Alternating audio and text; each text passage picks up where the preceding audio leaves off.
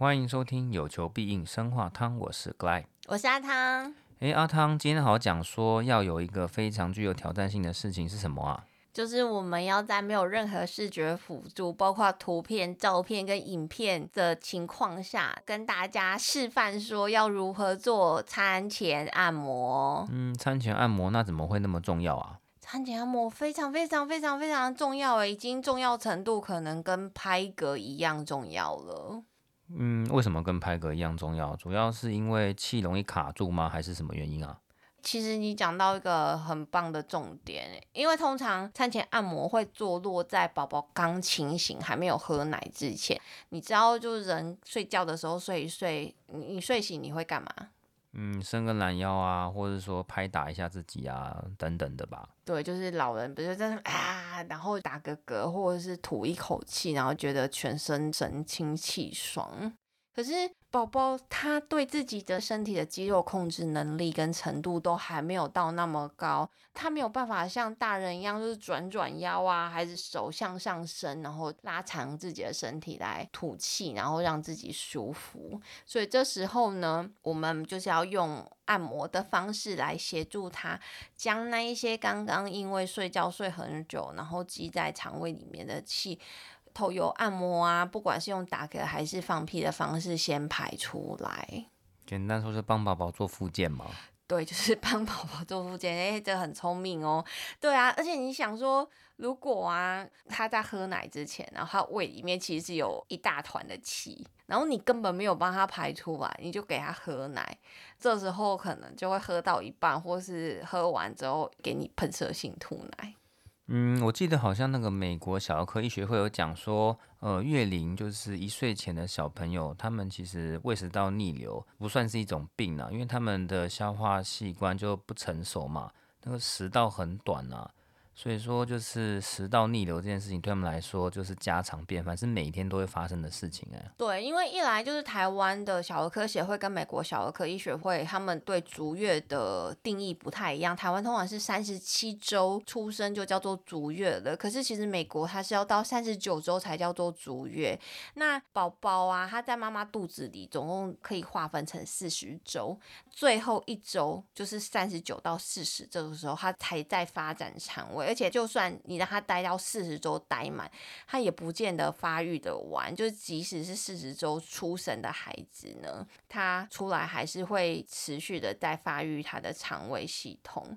那更不用讲说，在三十九周之前出来的孩子，他们通常肠胃系统会先天较弱一点。可是他其实并不是一种疾病或是生病，就所以通常会有不同程度的胀气呀，然后肚子不舒服。那严重一点就是俗称的肠绞痛。嗯，那就反正就是说，小朋友他们发展的程度不一样嘛。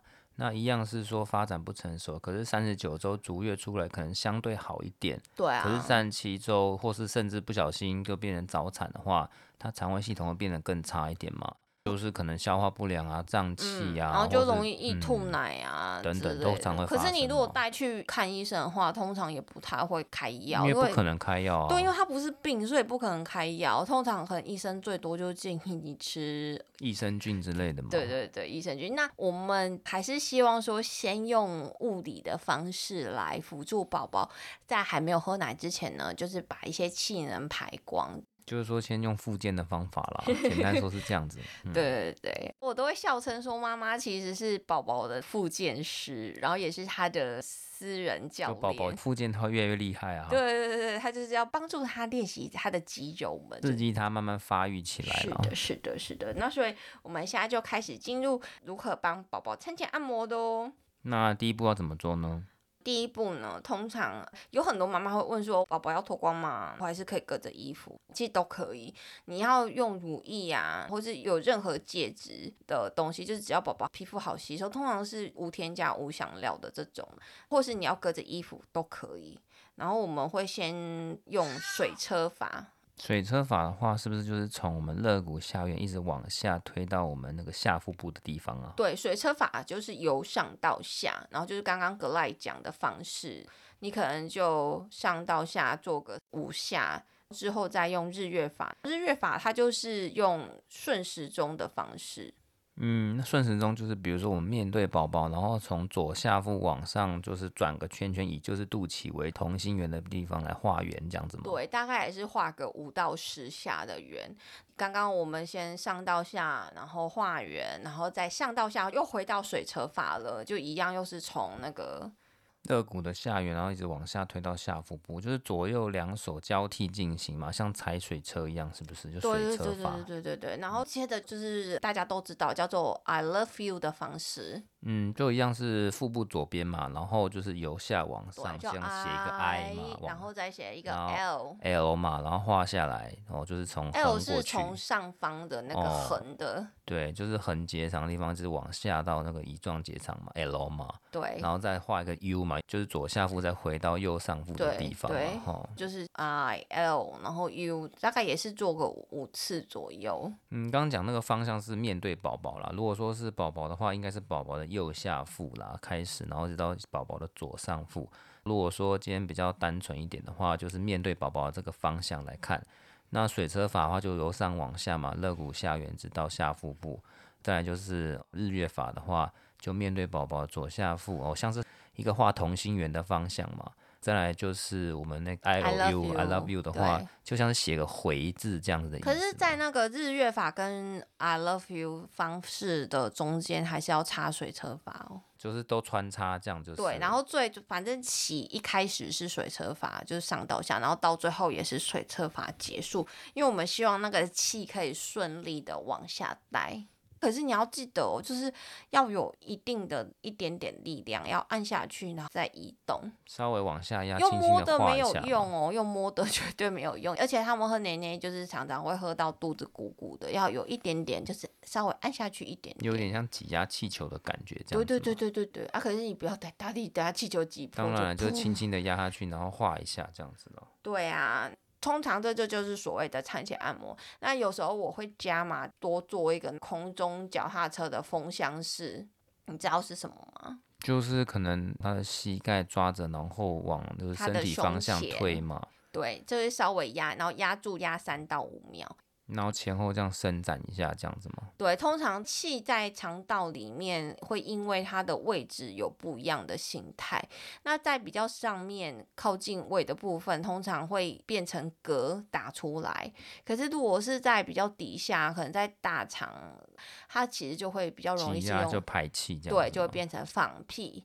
那这个风箱式空中脚踏车，对，空中脚踏车的风箱是，对那个放屁，就是气在底下会比较有帮助。所以你这样子同时呢，就是一一下是把上面肠胃的气排空了，然后又把下面的气也排空，这样的状态，宝宝在喝奶就会喝得比较顺畅一点了。嗯，那个这个部分就是在餐前按摩的部分嘛，那简单说就是刺激一下肠胃的循环啊，搅一下，活动一下，整个带动腹腔的循环，那气顺了之后，可能吃东西的时候就比较好一点，消化会比较顺利嘛。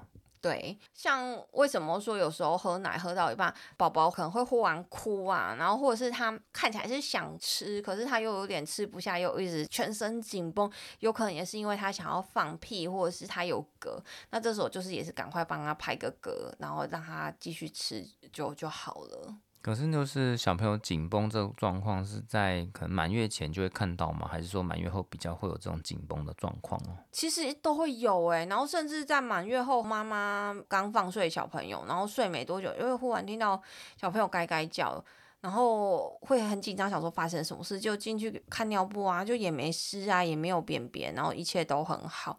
然后这时候其实很简单，你就是把他直立抱起来，不要叫醒他哦。然后就也是帮他拍拍嗝，有时候就会忽然发现宝宝就出了一个大嗝，然后他就又哦全身又松软，然后还会继续睡。他就一个气卡在那边，可是因为他们。就有点像是那个需要复健的患者一样，他现在还没有办法很好的控制他的肌肉，不知道怎么让那个气排出来，所以他就会需要外地的帮忙多一点点这样子。但是如果是这种情况的话，是不是进到房间里面抱起来是要按蒙蒙的做啊？不然的话就是开个灯不就行了吗？对，绝对是要按蒙蒙的做。如果宝宝在睡觉，除非你现在打定主意要叫醒他，就是他已经要起来喝奶奶的才需要开灯，不然只要他在睡觉，你再进去。去看他的时候，我们都是摸黑摸黑进去。对，所以当爸爸妈妈之后，都会变成夜间视力很好，就猫头鹰啊。对对，甚至你之后还会养成摸黑换尿布。这很厉害哦，嗯，就到时候可以再谈这个部分吧。对对对，嗯、这就是今天要讲餐前按摩。不过，它餐前按摩真的非常的重要哦。嗯，其实听一听，其实也没有那么困难嘛，就按照这个交替的顺序做一些按摩的动作。嗯、那如果再更大一点，嗯、我们就可以加上那个餐中的伸展的部分，之后有机会再讲吧。